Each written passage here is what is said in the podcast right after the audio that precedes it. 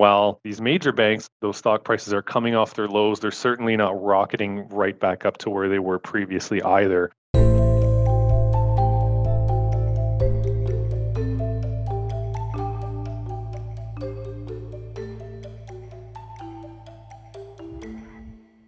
Welcome to Views from the Desk, a special edition of the BMO ETFs podcast.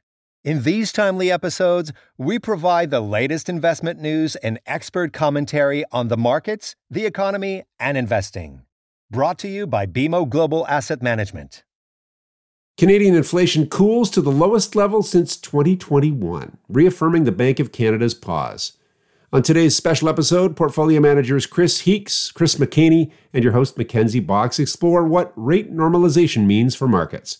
They also discuss recent bank earnings announcements, the benefits of low volatility investing, and the tailwinds building for gold. Before we hear from the team, please consider subscribing to Views from the Desk on your preferred podcast platform. And for many more ETF insights and resources, visit the new and improved Canadian ETF dashboard at bmoetfs.ca. Hello, and welcome back to our BMO ETFs Weekly Insights podcast with our team of experts. Thank you to everyone for continuing to tune in and to provide comments and questions for our podcast. I'm today's host, Mckenzie Box in product at BMO Global Asset Management. Today, I am joined by Chris McHaney and Chris Heakes, who are both portfolio managers on our ETF desk. So, thank you to both Chris's for joining me today. All right, well, with that, we'll dive right in. First, we'll start with you, Chris Heakes. We saw the CPI come in yesterday, and there is talks now that inflation is anticipated to keep trending downwards. Can you give us your thoughts on what we saw yesterday and what this means going forward? Yeah, definitely positive development in terms of the path of inflation. You know, as you know, the higher inflation has created this higher rising rate regime, which has been, you know, a challenge for markets, both equities and fixed income alike. But particularly in Canada, you know, seeing some some good momentum to the downside. So yesterday's release we saw CPI fall 0.9% down to 4.3%. Inflation was really hot last March, and that, that March number faded out of this year over year. So part of that is the base effect of that strong March faded out of this number, but still obviously a positive direction to get down to 4.3 some of the components that that drove that electricity and energy overall was lower you know did not contribute as much uh, to inflation. We saw a bit of relief on food. It's in the single digits, so food prices are 9.7% on a one-year basis, but they were 11% last month with the last reading. So getting a little bit of relief on food, and there's been uh, quite a bit of relief on shelter as well in recent months. So definitely positive developments. Uh, if you look at the core CPI, ex food and energy, that was at 4.5% but notably, you know, the last three months average, it's been around 3.4%. All indications are in Canada that that inflation is getting into that at least that three to four percent window. You know, as a result, you look at the Bank of Canada, the interest rate's at four and a half percent right now. Uh, as we know, they've paused the last two meetings. And, you know, all this data points that they will continue to at least pause because you know, if inflation's in that three to four percent range, uh, the four and a half percent rate is restrictive. So I think it reaffirms the market view that in at least the near term, it's, it's going to be continue to uh, continue to be a pause. Overall, good things. Um, you know, if we look at the U.S., we'll we'll get another read in a couple weeks on on how inflation is there. It's a little more sticky in the U.S. Uh, the market is still calling for most likely one more 25 basis point hike in the US, most likely in May, potentially in June. We'll obviously see how that continue to develops. You know, I think if you get North American alignment in terms of inflation coming down, that's a very good thing. So, you know, I think what's what's interesting to me is, you know, I think we we can be reasonably uh, comfortable with seeing inflation in that three to four percent zone. Now, obviously, the central bank's target for inflation is two percent, and three to four is not two. So I think it will be interesting to see how sticky they are to that target or whether perhaps they will take a bit of foot off the gas with it with uh, respect to the restrictive interest rates. But overall, good news.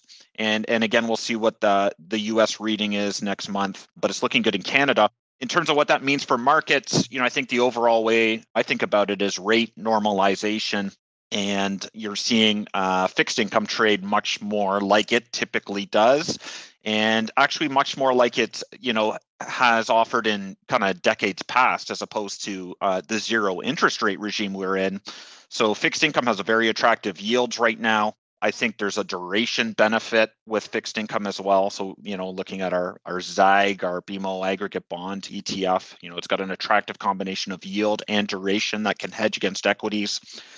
Um, on the equity side, I think about a couple sector ETFs that are, are known to be rate sensitive. So, uh, utilities and REITs. The utilities, our utilities ETF, ZUT, the BMO Equal Weight Canadian Utilities ETF, has performed quite well actually as uh, interest rates have have been normalizing and so uh, so i think that's an interesting one and and personally i'm interested in the reits as well because it has not performed as well so the zre the BMO equal weight REITs ETF. Again, I think it's going to benefit from this uh, rate normalization, you know, more certainty with respect to funding rates that are important in REITs. And uh, you know, this one is still still trying to find a footing. Obviously, office REITs are a bit of a concern, but that's a relatively minor weight in the portfolio. I think the rest of of the portfolio is is uh, much more fundamentally attractive. So that's one I look at as well that that could benefit in uh, a rate normalization environment. Great, thanks, Chris. It's nice to see some positivity uh, coming out in uh, the last little bit. Are recent market events giving you the feeling of deja vu? In portfolio manager Alfred Lee's latest quarterly update on positioning, he shares why elements of the banking crisis look eerily similar to the challenges faced in the 80s and 90s and provides solutions to today's pressing market challenges. Access the Q2 portfolio and fixed income strategy reports now at bmoetfs.ca. And sticking with the positive news, we've seen a lot of headlines come in in the recent days on US bank earnings. We've seen a lot of positive results. So, Chris McHaney, can you maybe touch on this and what this means for the market? And can you give an overview on how this impacts the BMO Equal Weight US Bank Index ETF, which is the ticker ZBK, and as well the covered call version, which is BMO Covered Call US Banks ETF, ticker ZWK?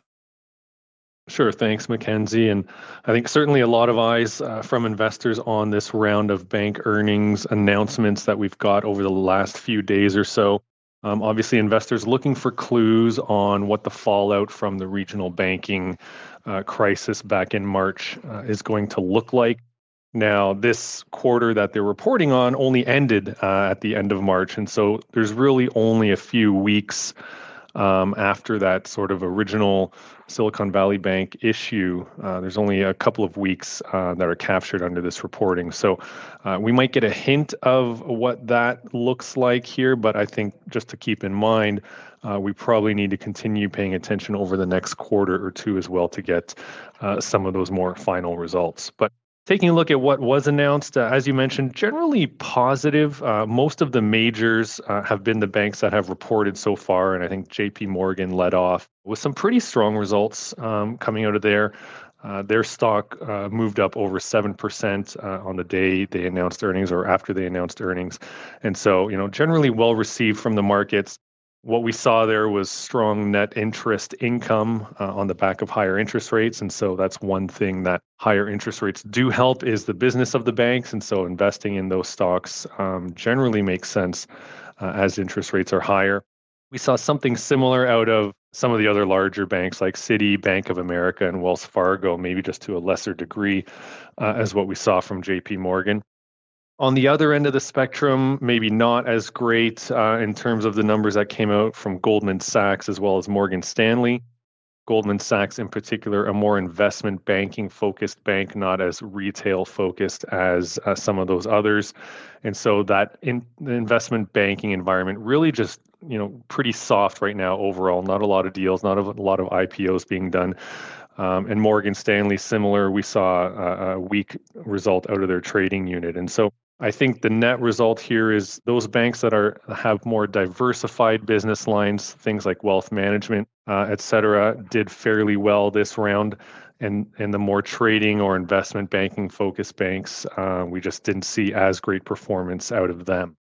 One other thing uh, that was pretty common across the major banks is increases in loan loss provisions. And so, what they're telling us here is that they're anticipating some slowdown in economic activity and in, in economic growth uh, and in the economy in general, whether that's a recession or not uh, is up for debate, but certainly um, banks are looking towards the fact that there could be an increase in in loan losses, and so they're allowing for that right now within their earnings. And so I think if we can sum that up overall, decent earnings that had some nice results there, uh, but also relatively in line with what was expected. You know, we saw this whole sector sell off pretty significantly in March.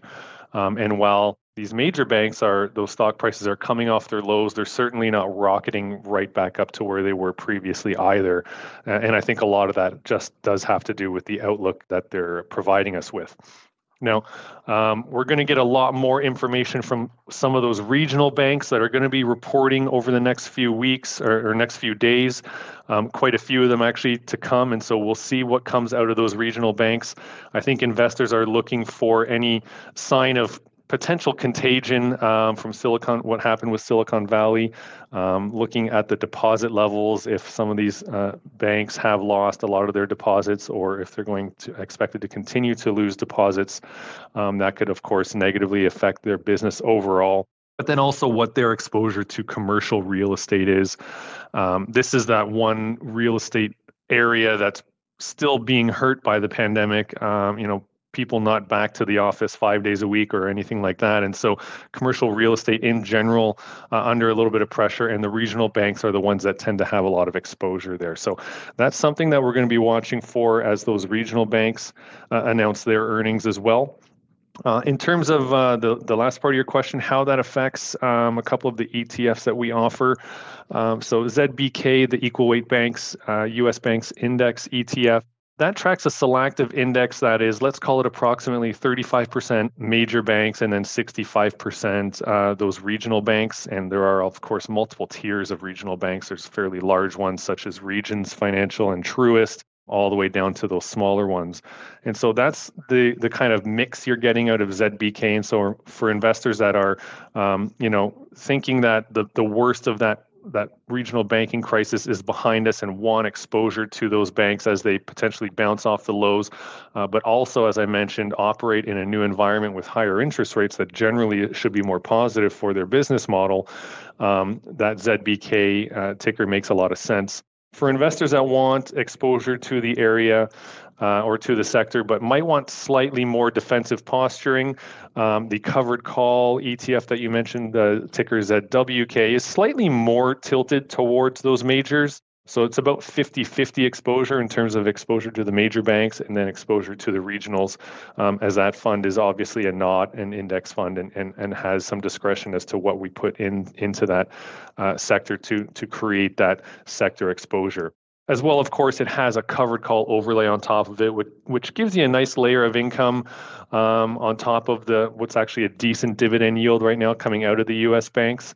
Um, so for income-oriented investors, or again those that just want a little bit more of a defensive, uh, slightly more defensive posture or, or tilt to the portfolio, um, ticker ZWK, the covered call U.S. banks would be the fund there. Great, thanks, Chris. Would you like to hear more from BMO Global Asset Management's team of investment experts? Check out the BMO Market Insights podcast. These timely, client friendly episodes deliver the latest news and commentary on the markets, the economy, and investing, with a focus on exchange traded funds. Available now at bmoetfs.ca, that's bmoetfs.ca, or on your favorite podcast platform. Something else we've seen as of late is the uh, low volatility has performed quite well. Uh, we've seen good flows into the BMO low volatility Canadian equity ETF, ticker ZLB, as well as our US version, which is the BMO low volatility US equity ETF, ticker ZLU. Uh, Chris Heakes, maybe you can kind of give us some insight into this and why we're seeing uh, such positive results there. Yeah, for sure. Uh, so let's start with ZLB. And thank you for naming the ticker there. So I can just refer to it as ZLB. You know, it just won a 10 year Lipper Award last year. It's been one of our most award winning funds. You know, it outperformed the index by about 5% last year. And if you look at it year to date, it's actually outperforming even in an up market. So it's up about 9% year to date, whereas the index is up 7.7. So outperforming a little bit there. Seeing the benefit of low volatility investing just just continue to hold true. Um, energy has had some wobbles to start the year, and certainly that's been a benefit with the ZLB. And so, you know, obviously with low volatility, you know, this is an exposure that can uh, you know keep keep clients invested in equities but take some of the risk off the table so you know whereas there is that concern of an economic uh, potential slowdown later this year you know the word recession is obviously getting talked about a little bit with regards to the second half of the year you know that's where the low volatility strategies often do have their strongest outperformance versus the broad index so you know continuing to have that positioning but in the meantime you know having exposure to upside the ZLU, our US one, you know, it's about flat to start the year. If you look at the US market, it's really technology driven. Technology is really about 40% of the S&P 500. You know, some of the technologies in IT, but other tech companies like, you know, Amazon, Facebook, and Google are in other sectors. But if you look at that, what people I think generally consider technology, it's it's it's around 40 or probably a little bit more now. So the US one is lagging, but I would say that really positions investors well, you know, if and when there is volatility. So if there is that economic slowdown, you know, look for that one to outperform. One strategy that we talk about on the desk quite a bit is a ZLU, so US low vol, and then a NASDAQ. So ZNQ would be the tickers for our BMO NASDAQ 100 index ETF. And so you have that barbell of defensiveness and growth. And if, if you look at it this year, that's outperforming the S&P 500 by a couple percent. And it tends to do that over time. So that's one way investors can consider balancing growth with defensiveness. As I say, it tends to perform quite well versus the S&P 500 while, while uh, reducing risk somewhat.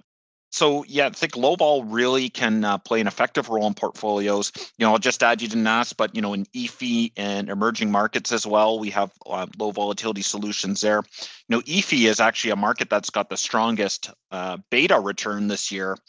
You know, as investors are kind of uh, p- picking up on that more more uh, beaten up region, but again, the ZLI, so our BMO International Low Volatility ETF is up 8.6% to start the year. So strong return there as well.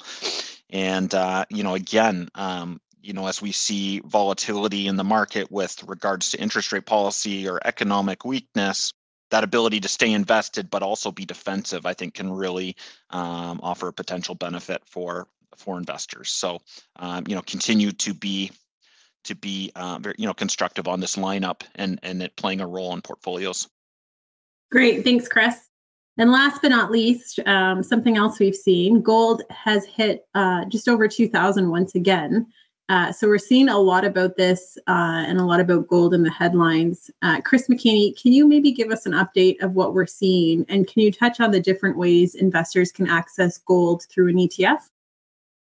Sure. Thanks, Mckenzie. And I think probably a lot of different tailwinds working in the favor uh, of the price of gold right now, which is obviously being reflected in that price that has once again breached that $2,000 uh, an ounce level.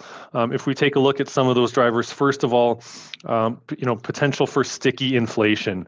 Um, you know, Chris Heakes mentioned earlier the direction, at least in Canada, of what we're getting uh, in terms of CPI prints. But I think both U.S. and Canada, what we see now is that core inflation measure um, now above uh, what the headline inflation is. And so we've seen that headline number roll over and come down off of those very high numbers that we saw, but the core inflation number uh, not doing so to the same degree. And so there is some expectation from market uh, participants that that core number could be sticky and could stick. Um, in those higher levels that uh, that the central banks don't want, and so gold being a very good hedge against infl- uh, high levels of inflation. Uh, that that's catching a little bit of a bid there. Somewhat related to that inflation element is lower real yields. Again, we're talking about the U.S. in particular here. U.S. interest rates uh, certainly moving up quite a bit throughout 2022, and, and with that, real re, real yields uh, moving up in concert with that. But really, what we saw at the end of uh, sorry, in Q4 of 2022, that real yield really started to peak. And so, uh, you know, looking at the difference between what nominal yields are and what the expectation is for inflation over that same time period, that's what we're talking about uh, when we say real yields or real rates. That really peaked in Q4 of 2022, and since then has kind of traded sideways or, or even starting to come back down again. And, and that's when we really saw a spike uh, in the gold prices when those real rates started to move back downwards again. And uh, we're certainly in the positive territory. For quite a while, we were in negative real yield territory. We're still positive right now, but as that starts to drift back down, uh, that's helping the gold price stay elevated as well.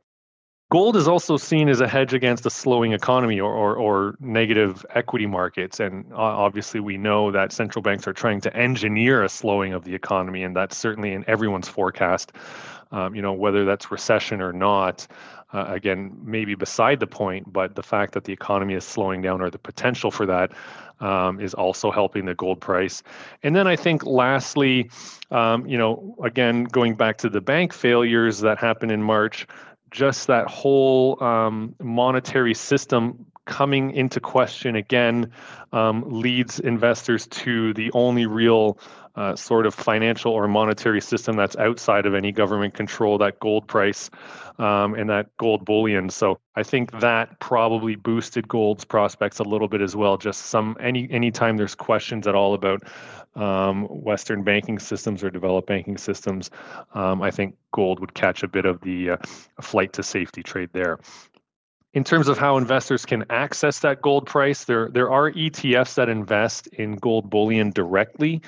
Um, and so when you're looking at the price of gold and you see that reported in the media, uh, these ETFs would would essentially mimic that price movement because they're simply holding gold in a in a vault somewhere. Uh, you know, the main one that comes to mind is GLD, is the ticker, the SPDR Gold shares that trades in the U.S.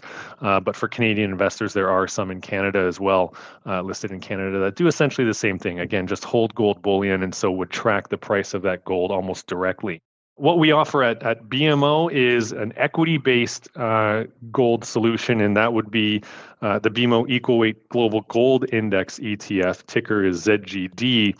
And so there we're actually investing in equities that are uh, related to the gold industry, whether they're miners or refiners uh, or, or, distributors of gold. Uh, that's you know the business that they're in, and those are the equities that are bought within this ETF. And so, investors that are buying gold-related equities, um, you know, hope to benefit from the price movement in gold. Obviously, as the price of gold goes up, uh, those uh, those companies that own gold can sell it for higher prices, and so uh, catching that tailwind in a different way than just the gold price itself uh, is what a lot of investors uh, choose to to access that gold story. And really, the benefit of that is you are getting equity related risk as well, uh, but you're getting a potential torque related to that gold price. These companies are levered uh, to the gold price and so can return much higher percentage than just the gold price change itself if they're able to execute on their business model. And so that's what investors are looking for when they're buying gold related equities. And again, ticker ZGD uh, would be the, the one there. I think the other benefit from gold related equities is once that gold price moves up, investors might think they're too late to that again pure gold price trade uh, equities uh, can benefit for a significant period of time after that gold price has moved up particularly if it stays at an elevated level and so uh, again investors looking for uh, to get access to this space using ticker ZGD, the Equal Weight Global Gold Index ETF gives them that equity exposure to those gold related companies. Great. Thanks, Chris. And those are all the questions for this week. So I just want to thank everyone for tuning in and listening each and every week. And a special thank you to both the Chris's for providing some great insights and uh, sparking some positivity in the markets. Now, if there is anything you're looking for, I encourage everyone to go to our ETF dashboard, which is bmoetfs.ca. On there, we have lots of great trade ideas and strategy reports. Uh, where you'll find lots of information. Uh, so it's a great resource to look at and lots of topical pieces there for you to review. So, with that, I just want to thank everyone for tuning in and have a great day. Thank you to Mckenzie Box, Chris Heakes, and Chris McHaney for joining us on the BMO ETFs podcast. Today, we heard about the BMO Aggregate Bond Index ETF, ticker ZAG, which invests in a diversified portfolio of Canadian federal, provincial, and corporate bonds. Our experts also discussed climbing gold prices. The BMO Equal Weight Global Gold Index ETF, ticker ZGD, provides exposure to global gold mining equities. For more information about the ETFs discussed in this podcast, check out the episode notes, contact your regional BMO ETF specialist, or visit the new and improved Canadian ETF dashboard at bmoetfs.ca. That's bmoetfs.ca. Views from the Desk has been brought to you by BMO Global Asset Management.